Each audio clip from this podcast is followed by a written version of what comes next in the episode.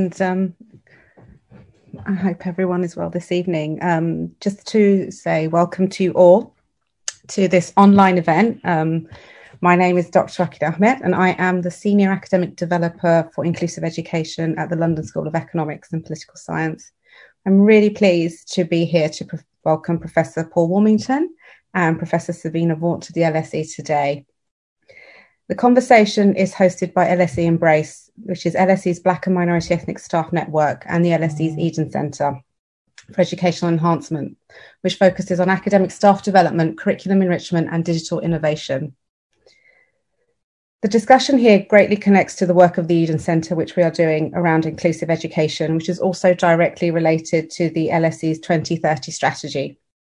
With the launch of the LSE's Race Equity Framework last year, the Eden Centre is committed to having the important conversations around anti racism to address it at a structural level at the LSE and beyond to improve the experience of our students and academics in our community. LSE Embrace is also hosting this event as the launch of event for their By Any Means Necessary, an event series which will explore activism, advocacy, and resilience. More information about this event will be shared in the LSE's Embrace newsletter, so please do sign up to the mailing list. This event is being hosted on a historical day. Today is the day in 1990 when Nelson Mandela was released from jail after 27 years served on Robben Island. A few years later, in 1993, there would be protests in the streets of London for the murder of Stephen Lawrence. Today is also the 56th anniversary of a speech Malcolm X gave in the old building at LSE, where he discussed some of the independence movements happening across Africa and the movement of Black people within the United States, where it is now Black History Month.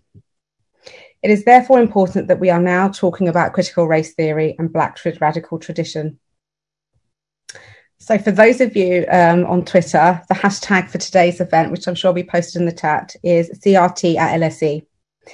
Obviously, this is an online event and it's being recorded, and we hope everything going well, um, it will be released as a podcast. As usual, there will also be a chance for you to put your questions to each speaker. So to submit your questions, please use the Q&A feature at the bottom of your screens. Questions will be submitted to myself and I will pose as many to the speakers as possible. Please let us know your name and affiliation. We are particularly keen to hear from our students, alumni, and incoming students also, so please do let us know. As was said previously, today we'll be discussing critical race theory and the Black radical tradition and the work being done to address structural racism in the field of education specifically. In October of last year, Boris Johnson and some MPs in the UK government denounced critical race theory without clear understanding around the history of CRT. This is not the conversation we'll focus on responding to that critique, but we want to focus on the original intentions of CRT and its connections to the work that has been done by Black and Brown scholars and intellectuals for decades and to address structural racism. To discuss these topics, we're really lucky to have two amazing speakers, Professor Warmington and Professor Vaught. I will introduce their bios right before the presentation, so it's all fresh in your minds. I'm going to start with um, Professor Paul Warmington. So, Paul is a professor in the Department of Education Studies at the University of Warwick. Paul has taught, written, and researched on issues of race, class, education, and social justice for over 30 years.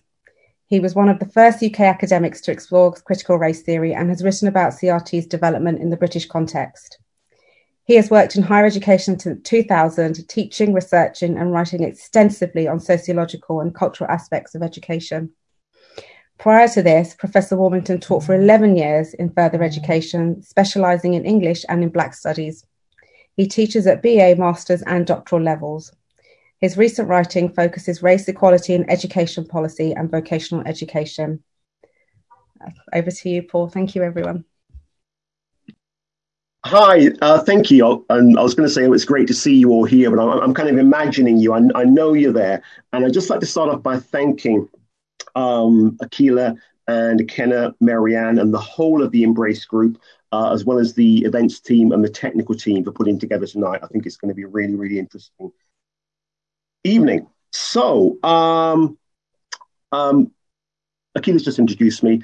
I guess I'm one of uh, Britain's relatively few black professors. I currently work in the Department of Education Studies at the University of, of Warwick, but I work in education in the widest sense. You know, I'm as interested in, in how hairdressers or, or engineers learn as I am in, in, in schools or universities. Um, and my work also, maybe my passion, is exploring um, Black intellectual and educational traditions in relation to wider histories of Black political movements in the UK. So that, that work that kind of ranges across what Paul Gilroy called the, the Black Atlantic. Um, and, and it's there in the flow of Black Atlantic thought that I first encountered critical race theory. Now, um, you know, I, I, I didn't come into higher education, into academia till I was like about 37.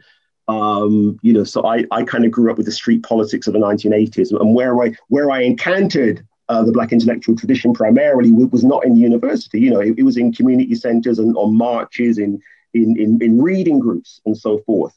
Um, and so when I first in, encountered critical race theory, um, I didn't even particularly think of it as something distinct. Uh, I mean, it, it kind of feel, felt to me as part of, of, of that longer Black radical flow. Um, it had similarities with things I've been reading by you know, Toni Morrison's nonfiction or, or even older work by, by, by Cedric um, Robinson and, and, and, and, and, and, so forth. Um, so, uh, in one sense, I, I, as I say, I, I didn't kind of think, oh gosh, here is critical race theory. But of course, uh, now we all have a sense of what critical race theory is, I guess. And partly that is because of the incident that the, the, the, the, the, killer referred to. But what happened was that in October 2020, in the House of Commons, um, there was a, a uh, debate that was kind of motioned by the Labour Party, and it was on Black History Month, and it discussed decolonizing the curriculum, structural racism in education, and so forth. And a couple of Conservative MPs took particular issue with, with even, even raising the issue of Black History Month in, in, in Parliament, because you know, for, for, for people who are very anti anti racist, as I, as I would call them, uh, as we know, it's kind of making racism visible and making Black identities visible that is the problem, not racism itself. Um, so one of the Tory MPs took offence and said that talking in terms of Black history and Black History Month uh, suggested that Britain was not a country that was, in his words, based on merit and character. And he was very offended by this, this suggestion. And then you had another MP, uh, the, an, an equalities minister, of all things, who said that CRT had to be rejected because it was, quote, an ideology that sees my blackness as victimhood and their white people's whiteness as oppression. And I want to be absolutely clear that this government stands against critical race theory. And when I heard this, I, I thought, wow, you know, yeah, a, a, government's against an intellectual tradition. You know, what, what else are they against? You know, post-structuralism, cubism, you know, I don't know. Um, but let's think of then again, what, what is it that this government is, is supposedly against and, and, and why? Well, uh, I guess the first thing I would say is that, is that yeah, um, the government probably should be against critical race theory because critical race theory takes issue with so much of what our government stands for. What is critical race theory? Well, in essence, I would say that it, it, it's it's a it's a a race conscious intervention. It's an analytical framework for understanding the way in which institutions in our society reproduce the racial order, reproduce racism, reproduce racial hierarchies. So critical race theory regards race above racism above all else as being normal, as being endemic. So again, we often uh, hear hear you know uh, cries and and and you know outrage at particularly extreme examples of racism, you know, violent racism, extreme racism. But critical race theory says no, no, no. The, the, the, those are only the extremes. Racism is normal. It's daily. And so critical race theory's job, its purpose, is to actually understand and to try to intervene in the ways in which our institutions, uh, education, media, law actually work to reproduce racialized structures, work to reproduce racialized social orders. So, uh, why, why I wonder, has there been such antipathy to critical race theory in parts of the UK? Because it isn't just the uh, the current Conservative government. Uh, in parts of academia, also, there's been a, a, a, a great antipathy towards critical race theory, and, I, and I've, I've, I've, I've, I've written about this. And part of it, I think, is um, is atavistic. I think the UK has always had a deep suspicion of race conscious politics, of race conscious thought, but also and even some critical race theorists don't, theorists don't like this when I say it. I think one of the things about critical race theory is that it is profoundly pessimistic. Derek Bell, one of the founders of critical race theory, describes racism as permanent, as a permanent dimension, a permanent element of modern societies. So racism is permanent, and that doesn't mean that anti-racist action is is pointless uh, and, and not all reform is pointless either. What it means is that these reforms uh, and these actions, uh, these measures, these policies um, don't signal the end of racism as a social fault line in our society. They don't single, signal the end of racism as an axis of conflict. In fact, uh, many critical race theorists um, have argued that much supposedly uh, anti racist legislation and policy actually serves to sustain forms of racism at manageable levels rather than actually eradicating racism. And that these reforms, anyway, only tend to take place at moments of what critical race theory describes as interest convergence.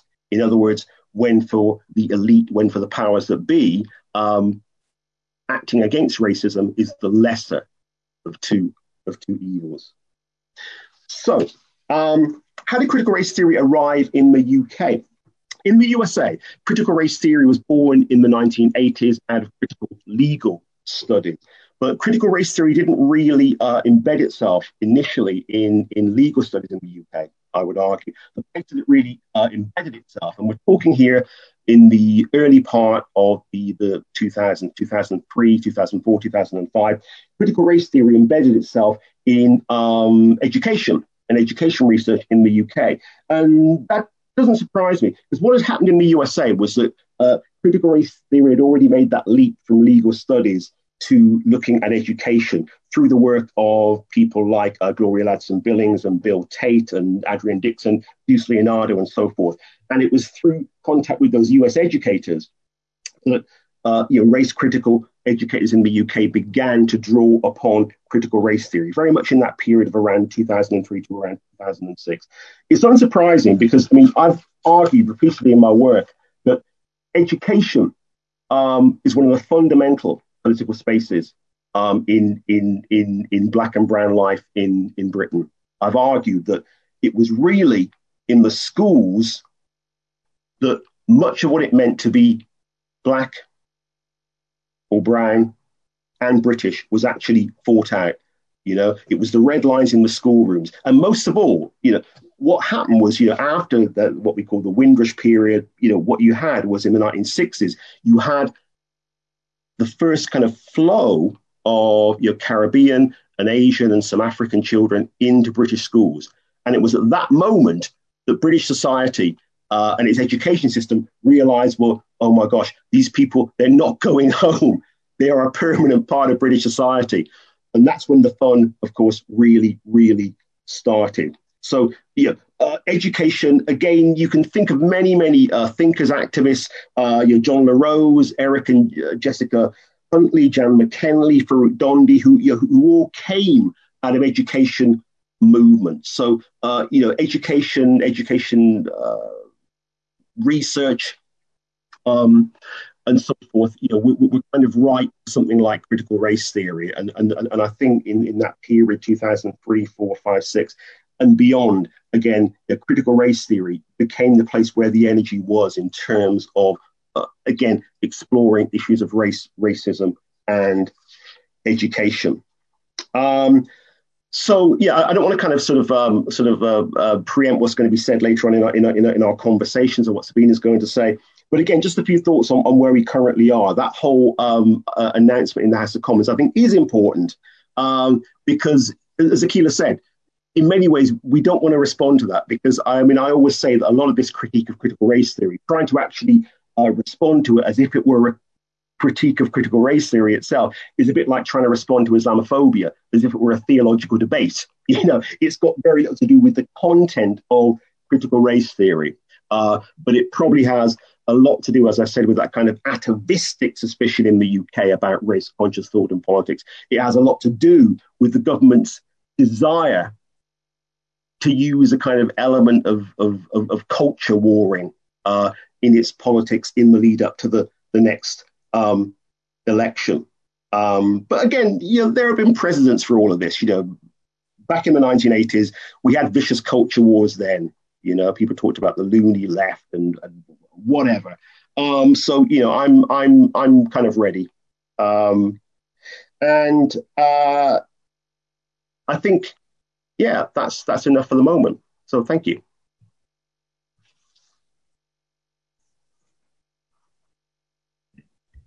Thank you so much, Paul, and keeping to time as well. So thank you.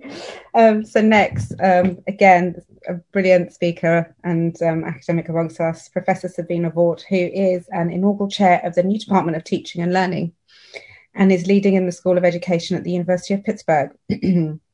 Prior to joining the faculty at the University of Pittsburgh in 2020, Professor Vaught was a scholar in resident at the Simpson Center for the Humanities at the University of Washington. At the University of Oklahoma, she established the Carceral Studies Consortium. In her scholarly work, Professor Vaught draws on the constellation of knowledge tradition that helped make sense of the insurgent and counterinsurgent movements in education. That's where I was. Sorry. Professor, yes, sorry.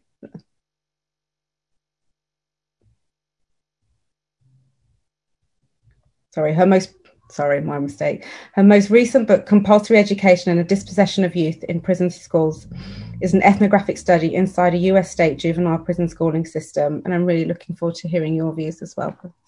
Thank you very much. Thank you, Akile, and thank you, Paul. That's um, challenging to follow. Uh, I want to thank LSE Embrace, Marianne Mokini, the chair, and Ikenna Achonwu, who's the deputy chair and also someone I've known for 14 years, I realized this morning, um, which is odd because I'm only 28. Um, LSE Eden Center, um, the LSE Public Lecture Program team, Nicholas Martin and Nick Berger, who are, are, of LSE Comms and Events, and the staff, all staff working on this. Of course, Paul, thank you for uh, graciously agreeing to share the conversation with me today. Uh, I join you all today from the land and near the rivers originally in the care and protection of the Adena and Hopewell nations, the Osage tribe, and the Monongahela peoples, and shared over time by many indigenous nations as a place of gathering and exchange. As a process of rematriation, I acknowledge our connection to place and honor the land as a relative. I'm also joining you today on what um, Akile mentioned is a special anniversary. And um, Ikenna had originally shared with me that 56 years ago today, Malcolm X spoke at the London School of Economics. Uh, sadly, of course, 10 days before he was assassinated.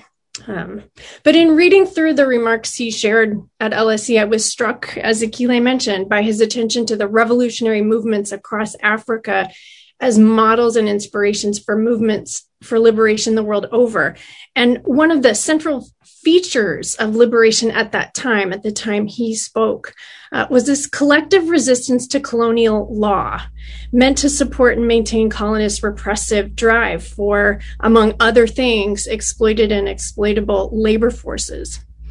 So law was always the fascist marriage of globally militarized governments and capital or corporate interests. So when Malcolm X visited 56 years ago, there were groups such as Frelimo in Mozambique that were practicing collective organizing for liberation from these colonial regimes. And they were doing that through self determined education, work, politics, and more.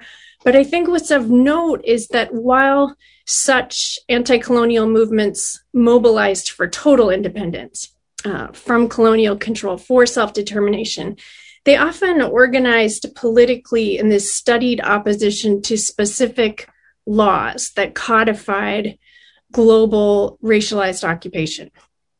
So now, today, we're witnessing in India the lar- largest labor strike in history or largest known labor strike in history. And this is one among um, a- agricultural laborers, farmers, and other workers. And the movement is resisting fascist regimes of labor exploitation and that are amplified by contemporary global corporate political collusion and they're racial, they're ecocidal, they're genocidal, femicidal, carceral. But the catalyzing spark for this current labor strike was the Indian state's imposition of a law. And this is a law that promises to further devastate an already precarious um, set of conditions for farmers and other agricultural workers, and to line the already very deep pockets of multinational corporations and governments. So I draw that connection to observe a few themes. So, first, as we know, empire is, among many other things, a racial project of resource and labor extraction and exploitation that gets cemented and re-cemented through law. And that while empire is indeed crumbling around us, it's uh, by no stretch of the imagination gone. Um, second, that since European powers extended their, their really millennia long practice of racialized colonization from inside their own geography and social organization to outside of it, resistance and revolution have been constant. They have been uninterrupted. And they've been projects of deep study, tethered to conditions of daily life, drawn from ontologic epistemic knowledge traditions that both precede and supersede the dominant academic conventions of the West. And third, that uh, as my friend Damien Sojoyner points out, the means of control is always a countermove. It's always an indication of where colonial powers not only perceive the possibility for gain, but also, and I think, Paul, you were pointing to this, where and how they perceive the political epistemic strength of the people they seek to dominate. So, law provides this very clear window onto the counterforces of state rule. Um, I think the UK political establishment's fixation on critical race theory is perhaps then both the illumination of the state's particular impulses and designs on racial control through law and education, and its unwitting confession, very public confession of their vulnerability, so that they tether their their very baldly uninformed attacks on CRT, as Paul pointed out, to attacks on anti-capitalist discourse in schools is also further revealing of their belief that the entrenchment of educational institutions structural racism is in fact essential to keeping alive the dying racial capitalist order. So in otherwise other words sort of keeping alive this global uh, fascism that gets us back to the strike in india and i think sort of moreover this this feigned moral indignity of regimes that are built on racial exploitation and the attendant narrowing of knowledge simply mirrors the level of threat that they and and i think those who parrot their logics including academics experience when they're faced with expressions of freedom. And these expressions are anchored in rich and expansive knowledge traditions so, to CRT, as Paul mentioned, the original CRT theorists were legal scholars in the US who had a very uh, rigorously sophisticated and deeply nuanced understanding of US legal doctrine, documents, precedent, so on. But they also understood the relationship between law and ideologies of domination. so, very simply, they understood that law is not just handed down from a sovereign power to its citizenry, but rather it's a product of this always negotiated, very uneven relationships among a dominant, in this case, colonial, supremacist citizenry, the nation state, and non dominant peoples. So, for instance, US contract law was forged over time in this relationship between the plantation bloc, banks, and a merchant class, and the state, and also shaped and transformed by resistance to it. So part of this was a process by which Patricia Williams argues many people became the object of property, sort of enslaved or enslavable via these supremacist conditions that were codified and made also ideologically common sense in the structuring of dominant white life. And that's the life that was deterministic of the material conditions of the country. And in turn, as Cheryl Harris points out, whiteness itself became a form of property. So this is again looking at the legal merger of um, state sovereign power and the ruling white plantation bloc and um, investments of the merchant classes. So, this form of property that was merged legally and ideologically merged with capitalist humanity, this sort of exclusive right to self ownership and the freedom from being owned. And again, these were brutal codifications, but they were resisted at every turn without interruption. So I think the CRT, the original CRT Scholars Project, was this highly focused one, looking at the law as this point of entry to examine these larger structures. But it has really broad continuing implications, as Paul pointed out.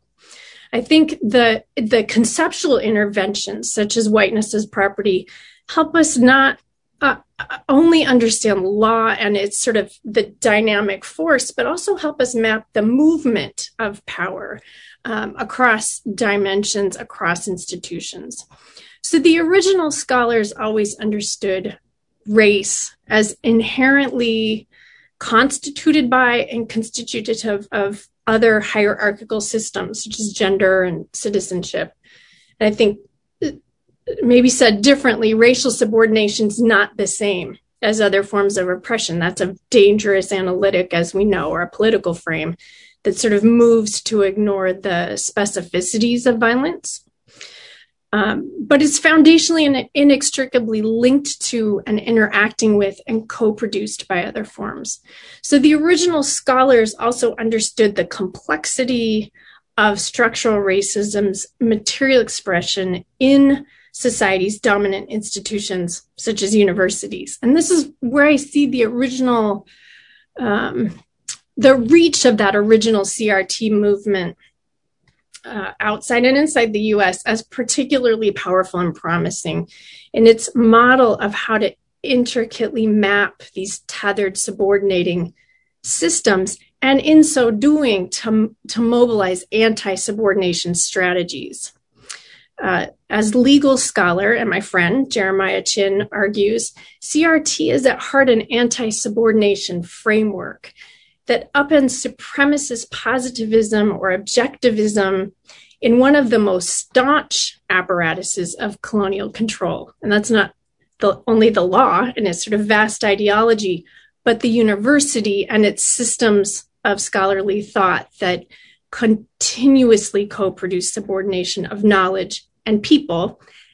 And yet, as scholars and students of the Black radical tradition, such as Robin Kelley, tell us all the time, universities are also powerful sites of fugitive, insurgent, and self determined thought and study. So I think central to CRT's anti subordination framework is the acknowledgement. And again, um, Paul described this, this sort of acknowledgement that subordination exists, racism exists, um, it's the deep structure of dominant institutions and ideologies. And there's no need to prove it. There, this is sort of a tired demand of supremacist colonial administrators, whether they're occupying seats of government or chairs in universities. Rather, we need to understand the, its long history in thought. So, in Europe, in part, the merger of monasticism and dominant science and its current expressions. So, returning to CRT as a legal framework, I think we're reminded of the maneuvers of law in the UK and the US that were and are aligned with the, the production of scholarly conventions, including anthropological and sociological sciences, science, historiography, academic production that served supremacist colonial ends, as my friend Brian Brayboy so carefully delineated, and I think many other scholars have detailed. So I think CRT might have us wonder at the university what are the ways in which staunch fidelity to dominant dominant Euro-epistemic notions of science get activated to exclude theoretical movements such as CRT? And how do these academic conventions serve as surveillance of thought and thinkers and create repercussions for the material world? Where and how do we see that mecha- mechanized? Um, and I think, again, importantly, and what are the movements of revolutionary or free thought and action that these epistemic enactments are moving against? Another thing I think CRT might have us wonder at the university is how does the discourse of demographics and sort of in quotation marks bodies serve the supremacist institution?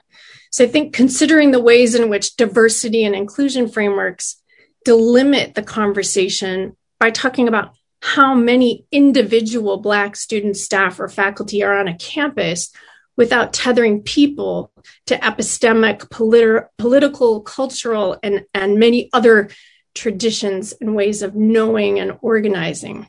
So, diversifying the Imperial University or including individual bodies into it does something for certain, but it does little to incorporate genuine freedom, liberation, or equity into the core structure and mechanisms.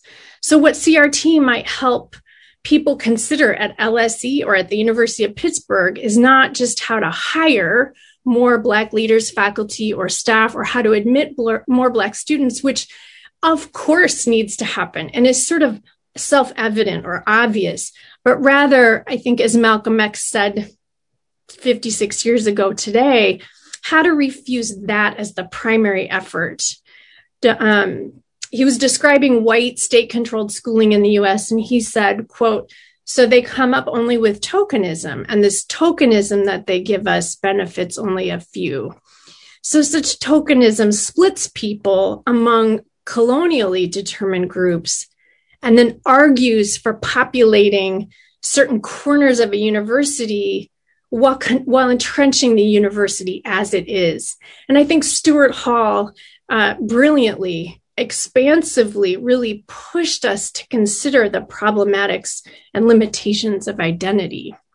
So CRT might ask, what are the structures and how might they be transformed?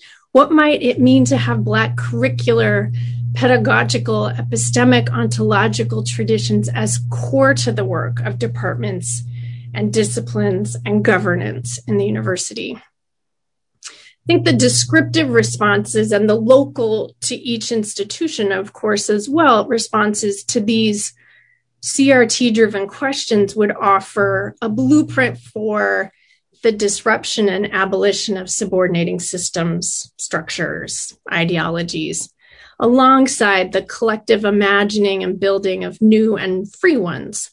I think the freedom CRT calls for this sort of material epistemic freedom, just freedom of thought in undoing repressive systems isn't a, a flipping of those systems. It's sort of, um, again, as an anti subordination theory, CRT suggests to us that while some may be able to buy more, assert more, or control more, or live more, those are not conditions of freedom, but it's abuses. And so I think in undoing those and building a different university or society from those knowledge traditions that precede and supersede the dominant ones, there's a, a future in which everyone is free. So I see the, the British government very um, concerned with conversation about white privilege and white guilt and while I, I, I in some ways agree that those are ineffective pedagogical and curricular areas of focus, not for the reasons they think so. You know, they didn't read because CRT has nothing to do with that. That's just sort of this like trendy junk that people are making a lot of money off of right now. I think the, these are these attacks and and I read that they're framing these, as Paul said, as culture wars. These are culture wars.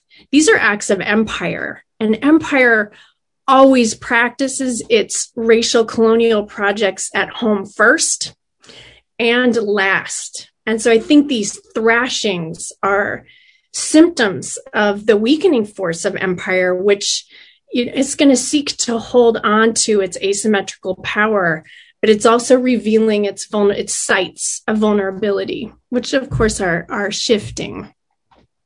So I think it's useful to think about the context of the racial regime within which LSE is doing its work, the insurgent possibilities from which you all already draw, and the, the call really to study the university and its course. And I think this comes in some ways from pairing critical race theory with other traditions, um, as the title of this event suggests, with the Black radical tradition, among others. And this might illuminate, I think, what Cedric Robinson really carefully showed us that racial regimes are deeply brutal, but they are also foundationally fragile. And to see that capacious knowledge traditions have really long been active and can be the source of reimagining and s- insisting on and building the university that you all want, that we all want. So thank you.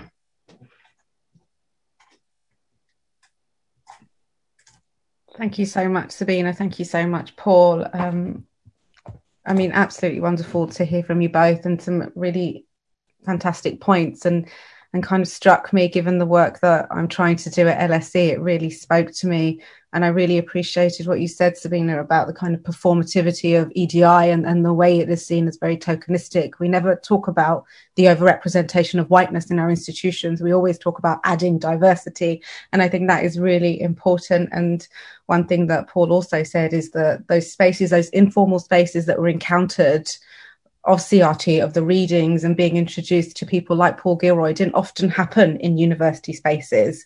And that's so important, those kind of informal interactions and how schools and education and CRT have come into the UK and how very slow we've been actually on the uptake and to even talk about. I certainly was never taught CRT theory at all and had to learn that myself. So I mean, it's a really important debate that we're having tonight. And um, I'm going to pose some questions um, to you both. One thing that, that always strikes me in the work that I do and, and in conferences and in, in, in meetings um, is, is the discussion often then goes into, well, we need to talk about intersectionality. So obviously Kimberlé Crenshaw, um, who is a critical race scholar and, and also spent some time at the LSE a couple of years ago, she, I mean, I'm not going to give you a whole history of her work, but just, you know, her work was around the protection of Black women and immigrant women dealing with intersecting forms of subordinance. So it's now become a really popular term. So often you'll go into a session, you'll go into a meeting, and people say, Well, what about intersectionality? And I'd really like to unpack. So how how should intersectionality be used, particularly if we think about CRT and in the educational context as well, and in higher education and within the policies as well that we try to develop and work with. So I open it to you both.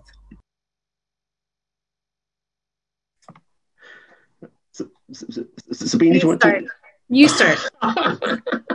Because it's a hard. Uh, yeah, I mean, I, I absolutely, really, really uh, get what you're saying, Akile.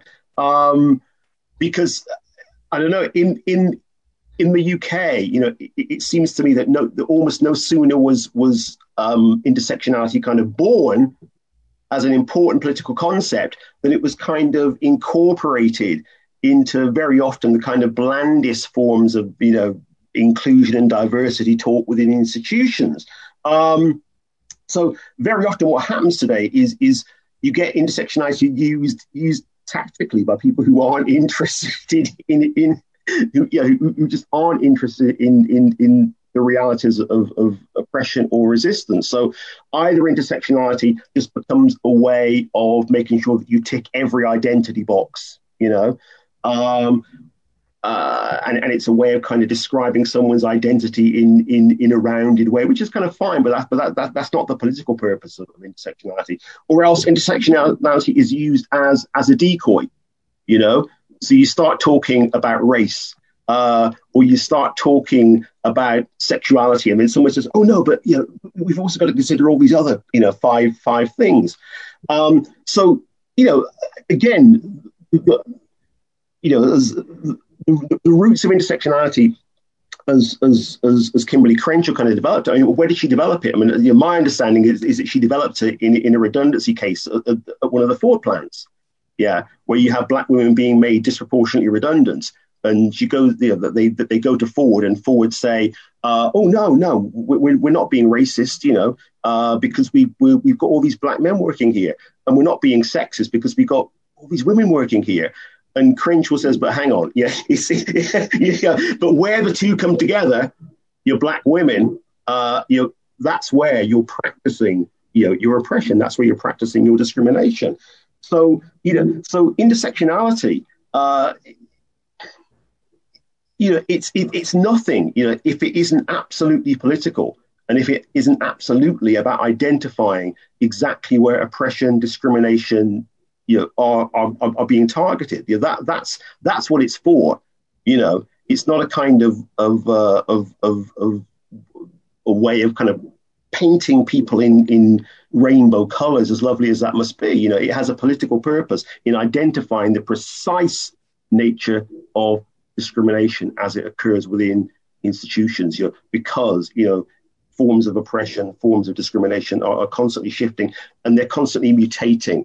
And I think that's a really, really important thing that intersectionality helps us to understand that very often, and I think yeah, Eduardo Bonilla-Silva sort of, uh, um, uh, you make makes this this kind of point that, that one of the ways in which we get distracted from uh, the the kind of issues that we want to address is that uh, we're told, well, this this can't be racism because it doesn't look like racism looked 50 years ago. So we, we, we get these 50 year old or, or, or whatever, uh, you know, models of racism ho- you know, held up to us. And if what's happening for, to us on the ground now doesn't look like what happened during the civil rights era or what happened when, when people first came to, to, to, to the UK from the Caribbean or Asia, we're told, well, yeah, it's not racism.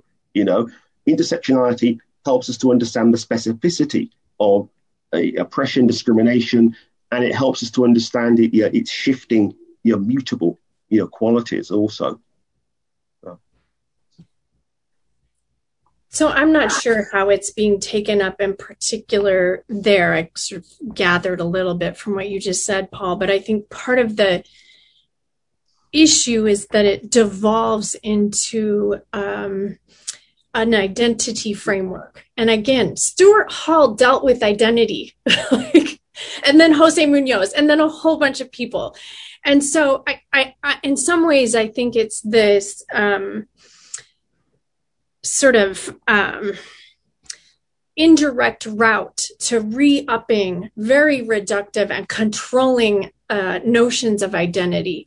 And i think to your point if you look at what crenshaw wrote originally and continued to write and talk about for instance women in the us who do not have state issued documentation, who speak languages other than English, and who are um, dealing with violent systems of misogyny, then have to access resources.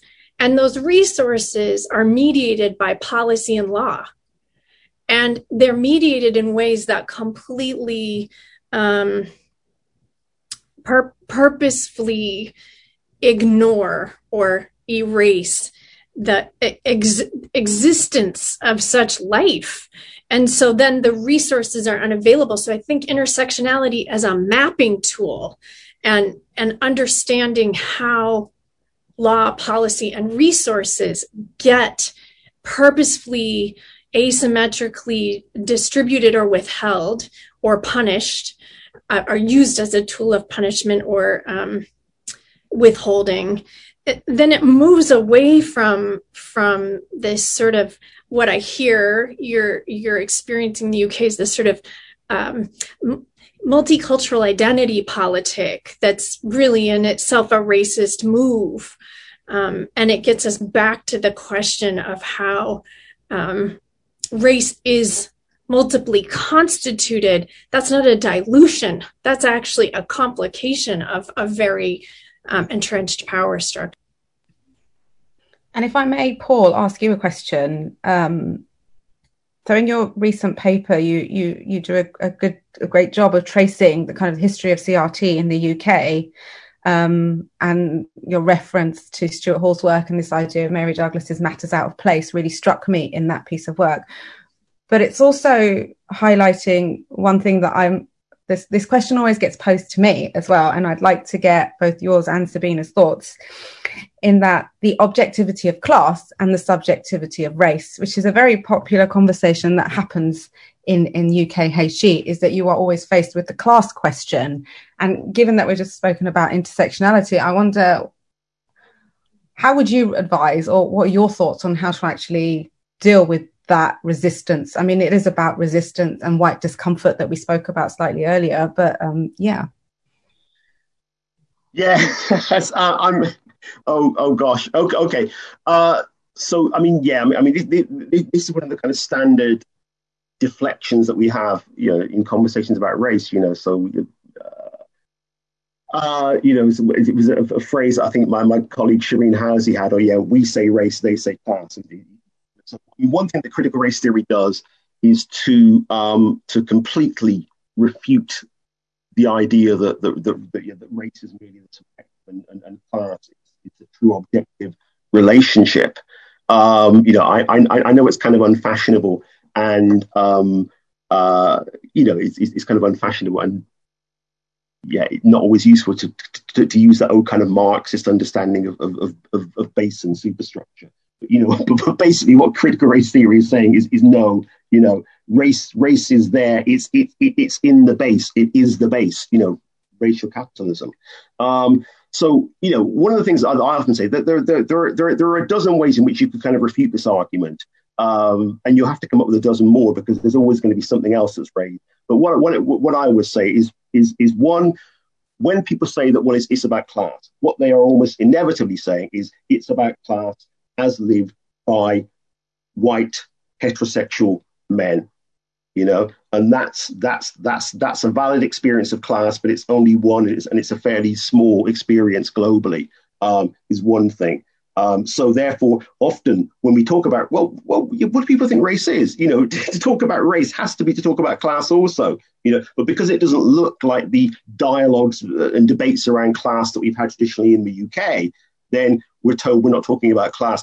The other thing that I always say is, well, you know, for class warriors, you know, and, and, I'm, and I'm, I'm kind of there too with them. Go back and read read Engels, you know, and then read the later Russian work by people like Leontiev, and they talk about the importance of the tool. And what I say, race is, you know, what race is, it's a tool for ordering society, yeah. And tools have materiality, and therefore your race is as real as any other tool. It's as real as any other material, uh, any other material. So your race is is also absolutely objective, and what race is not is merely a kind of epiphenomenon of class. That, that, that won't convince them, you know. But again, there are a few things you can pull out of your pocket there, you know. But it's a persistent conversation that doesn't go away. Um, Sabina, I don't know if you wanted to respond. Yeah.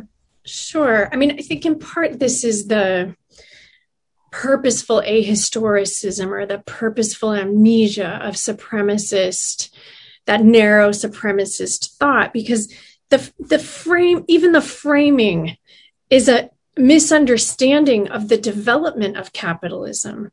So capitalism was developed in Europe as a racial project amongst people who now consider themselves of one race but was was absolutely a project in racialism and racialization and that that um, shifting of who's white and what's europe is an interesting i mean thinking about Ireland as a plantation experiment and, and how that was played out and what that looked like. And that's not to suggest um, that um, the sort of human and, and other plunder of the continent of Africa w- was not a specific shift. But I, I think the idea that there's capitalism and then there's a sort of race comes in historically or comes in geographically or comes in in certain corporate contexts is just to mistake that capitalism always from its birth was a racial project always. And so i, I think that um, that's why i find it interesting that the uk government is um, upset about crt and anti-capitalism together because those are, are telling you something about where their racial uh, fears are and their racial their desire for racial domination and, and, and I think, I mean, I, I, absolutely, you know, absolutely second what what's what Sabina says there, you know, and, and again, you know, I, I mean, I'd, I'd, kind of urge everyone to, to go away, read Sabina, read Robin D.G. Kelley, read Cedric Robinson for under, and Gargi Bhattacharyya for understandings of, of, of, of, racial capitalism, and I think also, you know, that tendency to want to see race as this kind of belated addition, mm-hmm. you know, to social structure.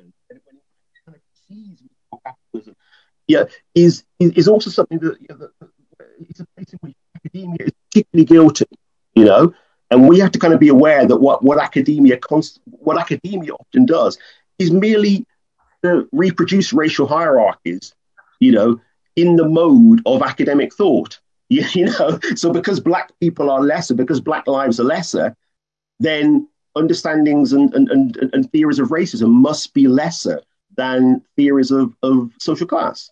You know, it's, it's, it's just a reproduction of the same old hierarchy. Yeah, absolutely. Thank you. Um, Sabina, just to, to expand a little bit more. So, people like Cedric Robinson and Robin Kelley um, speak about the Black radical tradition and the different Black leaders and social movements it connected to. So, I wanted to ask you what connection do you see the Black radical tradition having with the movement for Black Lives now? And what opportunities exist for schools, higher education institutions, and communities more generally in engaging with movements like Black Lives Matter? And obviously, Paul as well. Um, That's a huge question. Thank you. so, so let me just start in no particular order, and then maybe Paul, we can bounce back and forth. Um, but I think one um, intervention ag- again is to under well, here are several. One is to understand the history of um, knowledge traditions that aren't contained by the the dominant Europe again dominant European traditions. We we talk about these Euro epistemic traditions, but in fact those are the ones that beat out others that suppressed others. So this dominant one that's reigning right now, but um, to understand that there were knowledge traditions that um, again preceded and superseded this merger of monastic thought and the scientific thought that is self-validating through this idea of testing and retesting and evidence.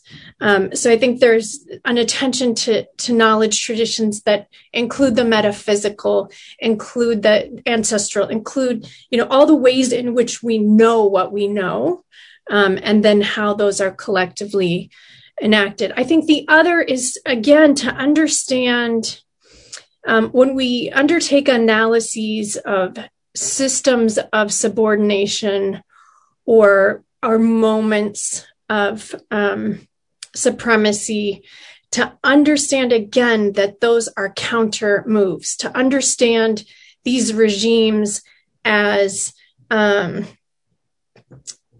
uh, acting um, sort of uh, in poor dialectic, but in in threatened dialectic to reassert their brutal, violent force, and to not sort of give um, initial authorship to those. Those regimes are powerful and also really stupid, right? So they're they're flailing, they're thrashing, and to understand, to look at that and see it's always a counter move. This is one thing I think about with CRT has this framework of counter narrative, but I actually think, well, that's the narrative. The state is the counter narrative. The state is what's constantly kind of coming back and trying to suppress freedom. Um, that means the, the movements for freedom always exist. Uh, so I think that's another um, point of entry with um, with the Black radical tradition. There's of course a, a huge labor analysis, and we started to get into that by thinking about what actually is capitalism, how's it structured, what are its origins. Um, I think also this question of what is possible. So, you know, in the United States, and, and Du Bois argued this in Black Reconstruction, you know, the, the what gets called the United States Civil War um, it was not won by attrition or particular battles or particular generals or particular um, executive orders. It was won by a general strike undertaken by enslaved laborers and that that general strike was undertaken under ex- extraordinary circumstances great risk um, but also deep deep uh, knowledge and practice.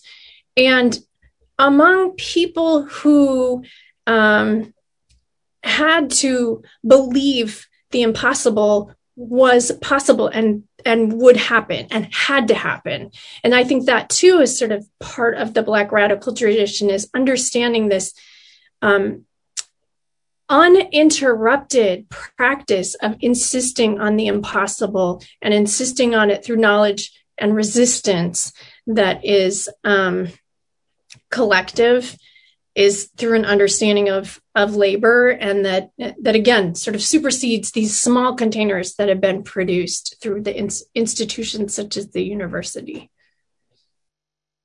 yeah, I mean, I mean, yeah, no, that's that. That was kind of too fantastic for me to follow. It's just a couple of phrases to pick up on. One is the idea uh, that the state is the counter narrative is is great, and that, that kind of takes me towards, you know, some of the again things I've read by you. Know, I mean, I mean Fred Moten, you know, who, who, I only kind of grasp the edges of. But again, Moten's idea is is is, is you know is is that the state that appears to surround us really is actually the one that's under siege, you know, uh, from the rest of us. And again, just just thinking about academia and thinking about the number of arguments and, and appalling experiences I've had had in the last couple of years, which have really come back to that issue of how we know what we know you know, when you sit across the table from a a colleague uh, who would who would tell you that well, you know, this this this paper is not sufficiently evidence. You know, this paper is is not randomized control trial or, or, or whatever. How, how, how can we know what you claim we know in this in this paper? And I think the, the other thing which kind of, sort of bouncing off hopefully what, what, what Sabina said, uh, again, you know, the, the, the, the belief that the impossible impossible can can can come to be. You know, uh, yeah, I, I, said that you know, one of the things that the, the, the, the Derek Bell talks about is, is, is the permanence of, of racism, and that's something I'm kind of thinking about a, a lot at the moment. And you know, for, for me, it, it's a kind of strategic understanding of racism as permanent. You know, in other words, what it and, and, and it's the same. It's, it's the same for pessimism. You know, what people like Bell and and, and Delgado was, for me were saying that you know, yeah, what we have to be pessimistic about is the current racialized order because that can't give us anything. You know, I mean, it, it can give us some things, the things that we like, but, but you know, you know, uh, that that it, it's almost exhausted in what in, in, in terms of what of what it can give to us in in in, in, in modes of, of, liberal reform. So, uh, therefore, what we're pessimistic about is the current order. There are other impossible things that might indeed prove to be possible. And in, again, in terms of understanding race, racism as, as, as permanent, you know, it, it's permanent within this current order. It's integral to this current order. Um, and again, just in tactical, you know, terms, again, it's always best to kind of take that position. You know, uh, that racism is not going to be kind of you know, washed away by a particular uh, policy or a particular formation of an EDI group at your university. You know, uh, until you can actually take me to the place, until we can go together to the place where we are post-racial in the real sense, you're not in the facile sense, then you don't talk to me about, about the kind of end of racism. You know, it, it, for now, we think of it as permanent. For now, you know, we again, yeah, we, we, we, we view the current the current order with, with, with pessimism. It's something else that, that we need. Thank you both. I mean, I have so many more questions, and I, but I can't be selfish and ask all the questions. And I'm going to go to the chat and read out some of the questions for you to respond to. So there's a question from Pilar Elizalde, a fellow in the International Relations Department. Um, in the framework of CRT, what can we as teachers, lecturers, and seminar leaders do not do to reproduce institutional racism and, most importantly, to break it? Also, is there any hope for the neoliberal university in this context? It's a big question. Um, uh, okay. Um, is, is there any hope for the neoliberal university? Uh, that's the easiest answer. No, is probably the best basic answer there. Uh, uh, it's it's but in, in, in, in terms of what of what of what teachers can can do, um, um, yeah, it's kind of a difficult one, one, one for, for me to answer because I'm, I'm always very, very wary of trying to kind of wrap critical race theory up as kind of kind of easily applicable teaching package because it, it's not. I mean, for, for me, critical race theory is primarily, you know, uh, a framework for, for, for, for analysis. You know, there are things that we can do off the back of that. You know, but but but among things that teachers can do, well, first of all, um, and again, you know, my, my, my, my friend Gus John your talks about this, is that one of the things that schools need to teach, schools need to teach about education. You know, in other words, to actually make you know the hidden curriculum visible. In other words, one of the things that the schools need to do is to teach, again, to teach children about well, what is education? You know, how do we decide what valid knowledge is? Very, very importantly, who benefits and who doesn't benefit from our current education system? How does education reproduce power in terms of race, gender, class, and, and so forth? you know that becomes for me a kind of bed upon, you know, in, in, in, in which, or a kind of framework in which to embed work around critical race theory, which can include, yeah, it can include a critical incorporation of, uh, you know, of a critical incorporation of anti-racist material a material by black and brown you know, authors and thinkers into the curriculum course content. I'm not talking here about just diversifying your reading list. That, that, that's, that's not enough. We have to use those authors and their kind of modes of thought and their, and, and, and their traditions and understand how their intellectual positions are a critique of you know, what usually passes for education. Um, again, uh, again, as teachers, there are ways in which we can actually work with students, again, to produce collaborative forms of education in which students can begin to actually analyze what, what it is that education does and what education does to them and, and, and, and to all of us. And again, you know, and again, you know, I mean, I'm not kind of handing these down as tablets of stone, but you, you, you, you can look, you know, even in the last few years, at many of the forms of activism that school children and, and university students have been involved in, which are linking their lives to the lives of, of, of the wider community. You know, whether that's about environmental issues or whether it's about Black Lives Matter. You know, that yeah, so the students and, and as I say, the school children, they, they went and did, you know, they, they did that. They, they, they made those links. Um, so, you know, there, there are anti-racist pedagogy, and, and again, that's way of, one way of understanding it. Um, but yeah, I mean, so so that, you know, there there are practical there are practical things that, that we that we can do. Um, but again, a lot, of, a lot of what we have to do in education also is is is I'm afraid it, it is structural. You know, it, it kind of isn't just contained within the classroom. Uh, that there's a lot that we have to do um, in terms in terms of the of the, the structures of our universities, the, the structures of our schools, and, and that's really tough because because that that that does involve kind of you know taking you know, taking the yeah, take, taking command of certain parts of the institution where, where, where, where we're not. We're not in command at all, you know. That's that's okay. That I'll I'll, I'll, I'll stop there. okay, I'll add just a, a few things. One is this, you know, the question about the neoliberal university. I mean, ne- neoliberalism is not salvageable, but it's um, stoppable. And I think the question, though, about the university is an important one. And, and this is something my colleague Damien Sojoyner and I talk about because, you know, and I don't know if this is true in the UK, but the work on abolition is, is very old in the US, but just only very recently popular. Um, and so now everybody wants to abolish everything without really knowing what they mean by that. Um, and and I think we have to be careful because you know if you take for instance the the comparison and I'm not a big fan of comparisons but just for the sake of this conversation the institution of the prison and the institution of the school. You can say there are mirroring architectures practices structures mechanisms everything right? That there's this alignment. And you have to say have movements for freedom, collectives, communities ever said, let's build a prison for freedom, for self determination? No. Have they ever said, let's build a school? Yes, all the time. And that's not because they have some sort of um, clouded consciousness, right? That, that education has promise and it has the promise for freedom.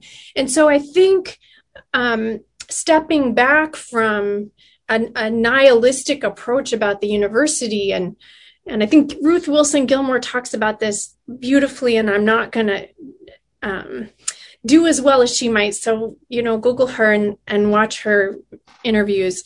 But, you know, the, the university, if we can again sort of do the impossible, if we can insist on it being really a place of knowledge and knowledge relationality, we need it, right? And we need more people. We need everybody who wants to have access to have access to it and we need no prisons and so i think we have to this is one of the things that crt gives us maybe pedagogically is you know one of the critiques was like well people have already been writing about race and white supremacy and racism so why crt well it was highly specific again sort of anchored in in legal and ideological studies of race and white supremacy.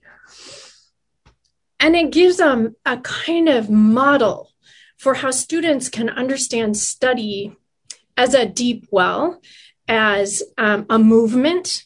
You know it's the critical race theory movement. So scholarship can be a movement and that it's collective. And so i do think that within the university there's space and and back to to Harney and Moten as you mentioned Paul and to many other thinkers the university can be usurped stolen from reconfigured all of those things to be a site of, of radical collective thinking learning studying. Um, and so i think not not giving up on the university but but sh- but insisting on shifting its purpose and its focus. No, yeah, and and, and uh, yeah, and, and again, I, I, do like I like that idea. Again, you know, you know, Harney and Moten, you know, just the whole idea of kind of yeah, of, of stealing, of taking what you need, what we need from from the university, uh, and, and, just again, just going back to think just a really simple but I think important point in terms of what teachers can do is is is that we don't teach that we don't teach about education. We don't teach about education systems or, or what they do. You know, even even in in in you. Yeah, I mean, I, I work in, a, in, a, in an education studies department, you know, and, and we're kind of the, the absolute low people on the totem pole in academia. We're kind of at the bottom, you know, because uh, too practice based or, or, or, or, whatever, you know.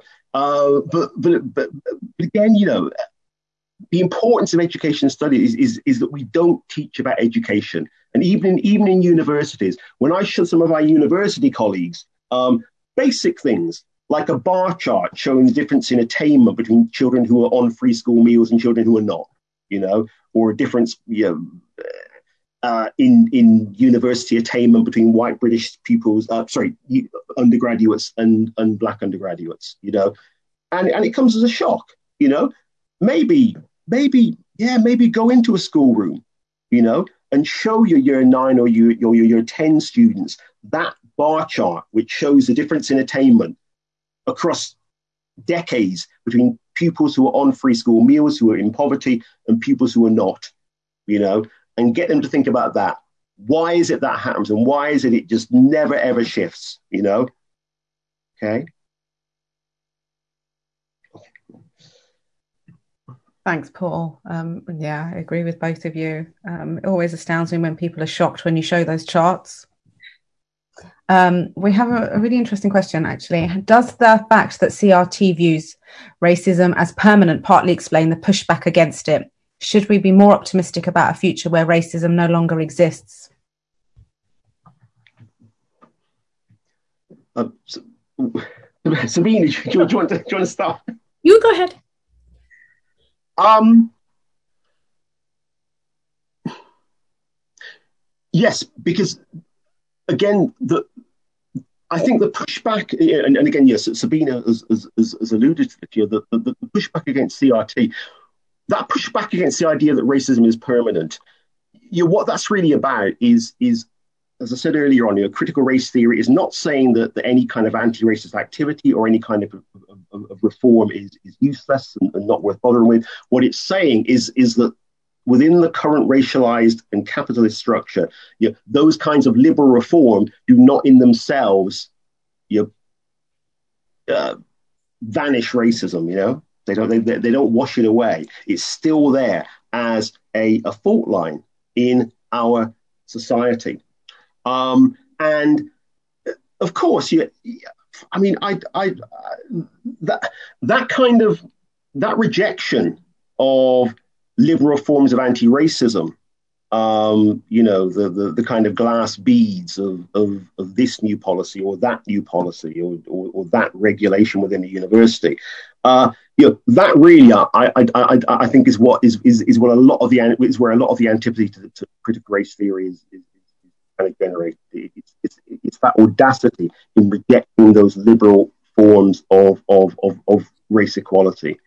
Um, and uh, be, be, be, because, because clearly, um, what we live with constantly is, is a, a, sort of, um, you know, is, is the kind of the kind of promotion of, of facile forms of post racism or post racialism, uh, which are really the kind of work of political scroungers, you know, people who want conservative politicians who want something for nothing, you know, they want us to say, yes, yes, yes, racism and racial struggle is over, you know, without any real kind of difficulty, without any real kind of change, you know, uh, without any fundamental change. So, um, again, you, you have. Uh, what, what the writer Philip Henshaw referred to as, as the performance of sympathy, which is this constant intervention in the lives of, of, of BME people and other minority groups, which says, you know, they're there, you know, there's no need for you to kind of go on struggling, no, no need for you to go on shouting, because look, we've, we've done all this, you know, we, we've, we've given you, you know, we've given you race equality laws and we've given you marriage rights and, and whatever, we, we've done it all. You know, you can shut up now. Shut up, you know, is kind of the, the bottom line to that kind of gentle performance of of sympathy. So um, yeah, I mean, absolutely, critical race theory you know, is a problem for those who are who who, who are not anti-racist uh, and who are who who, are you know, because it won't accept those kinds of those kinds of of uh, yeah those, those kinds of momentary liberal reforms as which which which are almost always rolled back to some extent we won't accept those as, as, as, as signaling the end of, of racism. So, yeah, you know, I, I, I would, I, I, you know, I want to imagine a society that is genuinely post-racial. But you know, it's what you know Zeus Leonardo and and and and and uh, Eduardo Bonilla-Silva and others have said is if you want to, if you want a post-racial society, you have to go through racism. You have to go through it. Yeah. You have to dismantle it. You can't just teleport yourself to the to the other side. Okay. So yeah, post-racial society, great. Give me the real thing. Yeah. Not a kind of not a kind of cheap facsimile. I, I think I'll just add a couple quick things. I think in part that framing of CRT that that um, racism is permanent and permanent in this sort of infinite sense is a misunderstanding or a misread that that maybe many of uh, we contributed to. So this in the early writing there was this um, in education anyway you sort of had to list the tenets of crt in any publication. And among the tenets was racism is endemic yes and racism is permanent. And I think that listing of those tenets without attention to really what I I understand Derek Bell may be better now to have been doing um, may have promoted this slight like a, a framing that's slightly askew and I think what what is interesting is that what Derek Bell was really trying to draw people's attention to is that the the work and the success is in the struggle itself. And so if the the work is measured by some um, completion or some outcome that fixes everything and that is immediate then there's no point because this is a long haul and it's a big struggle. And so I think part of uh, those tenets shifted away from what he described as kind of the, the spiritual work, really, again, that that the deep, long-standing generational struggle. And there's where I do see a connection too with the Black radical tradition. Um, I think too, the argument that incremental change simply reproduces the institutions and systems is an important one. If we put that in conversation with abolition, for, for instance, where um, there's, and, and many of you, maybe all of you have heard this, this sort of question that abolitionists will take up as they're engaging a reform. Does this reform entrench and make more permanent and more real prison? Or does it support the conditions of life for people caught up in that without supporting the the realness or the the endurance of the institution itself and i think in some ways in in crt um the, it, i think about um various scholars engaging with rights. Rights are dicey because rights are something conferred by a state to human beings so they can withdraw and give and mediate. And yet, rights are the only thing we might have to work with in this moment. So, how do you work with rights without entrenching state sort of God authority? And I think that's one of those, the sort of non reformist reform is how are we getting toward a radical end without be, having um, self congratulatory, incremental, um, non non disruptive change. And so I think there is that in CRT. It's just maybe described more um, starkly than it is in perhaps um, you know abolitionist writing and and work and there might be room there again for that conversation to help see where CRT is really doing that, really saying, well, of course, we're in the law, we're in education, there's some reform involved, but that reform is not to say that the systems of power and the institutions as they are are okay, they just need to be tweaked. They need to be radically overhauled. Thank you, Sabina. Thank you, Paul. Um, the next question um, there's two questions that are interrelated um, that I want to pose to you both. How does an individual's positionality play into the study of race and advocacy against racism? For example, should white academics be able to lead inclusive and diversity initiatives in schools and universities as well? What about the challenge of not putting the burden on the BAME community and I guess as well also the BAME student community as well, because something you alluded earlier, Paul, about student partnership. There's a lot of that that happens at LSE, and and then there's a huge burden on students as well. So, I open it to you both.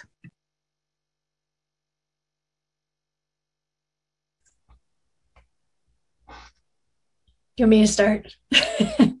You're keeping your microphone off. Okay, let me it's, it's just I keep going first, so I thought I thought no, to change the switch it. switch it up. I, so embedded in that question is there are a couple of things. Lead, one is lead. Um, and I think back to Frelimo, which I mentioned um, earlier in the opening remarks. The leaders, the initial leaders of Frelimo didn't describe themselves through their position, right? President, vice president, whatever. They describe themselves as the responsibles. And so I think there's there's a question about um, what it means to lead something. Does that mean to be to tell people what to do and how to do it? Or does it mean to be responsible to a community, to a history, to a future? So I think I, maybe I won't say anything more about that. And and and then I think there's the importance of thinking about.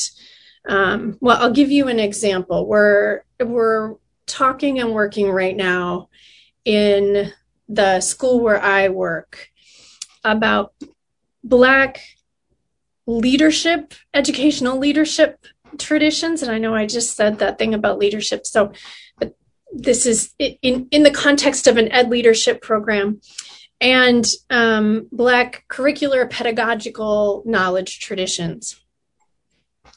And t- talking and kind of trying to build out an understanding that these are practices and traditions everyone needs to so so teacher education shouldn't have an add-on grant for black pre-service teachers to be able to access this additional um, body of thought and praxis so this should be s- central so in some ways the question also points to the fact that we're re renormativizing or recentering um, any other kind of work.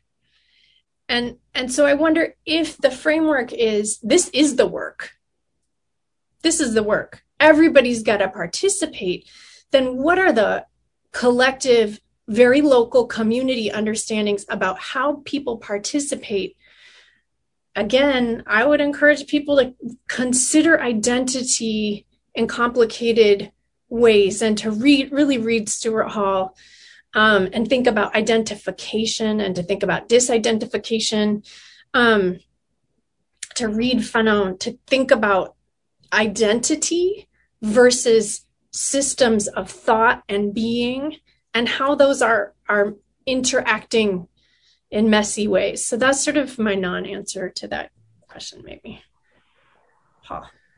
yeah, yeah I'll, I'll, I'll, probably give give, a, give another non-answer, but I, I, think this is a really kind of everyday example of you know what what, what Sabina was talking about a moment ago that, that, that within you know any, any, form form of critical thought, conversation is central. You know, you you, you constantly sort of having conversations between things that might appear to be incompatible, but but but uh, you know, may or may not be the, the, the conversation, dialectic, these, these, things are going on. And, and, I kind of see on a very everyday level when we talk about black students being out, sorry, sorry, yeah.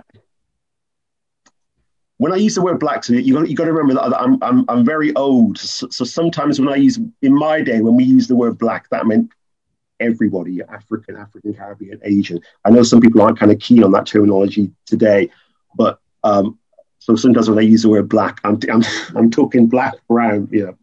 So any, anyway, um, uh, what I was, what I was going to say was was you, you know, I, I, can see particular faces of, of students of color. You know, when we have this conversation about students being burdened with having to kind of lead and and, and, and change you know, institutions, and, and, it is it is very very difficult because when it comes down to that issue of, of what exactly do we mean, do we mean by lead, and there's this conversation. On the one hand, you know, we as anti-racist educators are usually saying, well, on the one hand, you know, uh, movements, you know, against racism, anti-racist, you know, movements, agendas, you know, have to kind of come from people who are who are who are racialized, you know, who yeah, who are racialized in an oppressive way, you know, black and brown people, people of color. Uh, and on the other hand, we kind of say, well, no, it can't always be you know, the responsibility of, you know, of, of, of you know, people of color to actually take on on this work. And and and, and there is a very difficult conversation uh, there. Um, and and and and and usually in practical terms, it kind of has to be sort of you know struggled out, you know, in in in, in individual cases, you know. But because on, on the one hand, I, I, would kind of say, well, you know, no, you know, you, you, you know, you know, people of color have to be kind of leading, you know, uh, the agenda. But on the other hand, I also want to say, you know, to my white colleagues in universities, you know, uh, is is well, no, you know, the time now is for some of you to get up off your backsides, you know, and risk your careers and annoy your head of faculty, you know, by by doing this work rather than waiting for your your your your black and brown colleagues to, to do this. And there and there are there are some white colleagues who do that, but but not not many. So yeah, one thing I would like to say to some of my white, white colleagues is, yeah, risk your careers, do it today, annoy people is something that you probably will have to do at some point if, if you want to do any kind of this work, you know? I wonder, Paul, too, if this is happening there, and I, I don't know, but in the US, there's this just um, overwhelming sort of takeover of anti racism, which is a long, long, long, long, long, long standing practice to be psychological and yeah. to be about the psyches of white people, to be about white. It's almost like the the um, 21st century version of white privilege, right? And it's re and and so when you talk to colleagues and students and say, well, you know, look at South Africa was doing anti-racist work and that was not about white consciousness right that was structural that was collective and if white people wanted to join then that that was a not a psychological membership right? That was a commitment to the work that work was structural and it was again it was about anti-subordination. And so i think there are models again it feels ahistorical um, the way these things are being taken up and even how we wonder about the work is not maybe looking at how the work's been done and that we don't need to be psychologized um, and, and that may be interesting to some folks but in terms of radical social change that we need to be drawing from those structural practices. Yeah. And, and, and, and i think that kind of that kind of psychological attempt to you know to explain racism purely in terms of of course racism does have a psychological dimension but to try to actually reduce racism to a kind of psychological state i mean it's something that's kind of deeply embedded in, in thought here in, in in in the uk also and, and and in some ways i think we've taken a step back in in the last few years because that kind of psychological approach was very, very prominent in the 60s, parts of the 70s. And then we got to a stage where, you know, we, we were saying, you know, uh, in our various movements. No, no, no, no. You know, racism is structural. You have to understand racial in structural and institutional terms. You know, and again, a lot of people took up that language even if they weren't entirely comfortable with it. And over the last couple of years, you know, um, unconscious bias, you know, has been the kind of crappy rebirth of that kind of attempt to sort of, you know, uh, to box race racism up as a kind of psychological, you know, peccadillo or, or, or, or whatever. So yeah, it, it, that's that that's that's kind of there. Yeah, here, yeah, definitely here as well. Yeah. We have about three minutes left, and I just want to ask this final question um, from somebody in the audience. Um, and I think it's a good point to end on actually. CRT clearly offers us some important tools for thinking through the historical and current conditions of white supremacy and racism. Does the tradition, in the panel's opinion, give us any obvious steers to guide anti racist action? Thank you.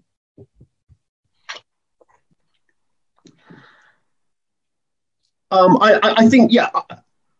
Again, you know, I, I, I, I.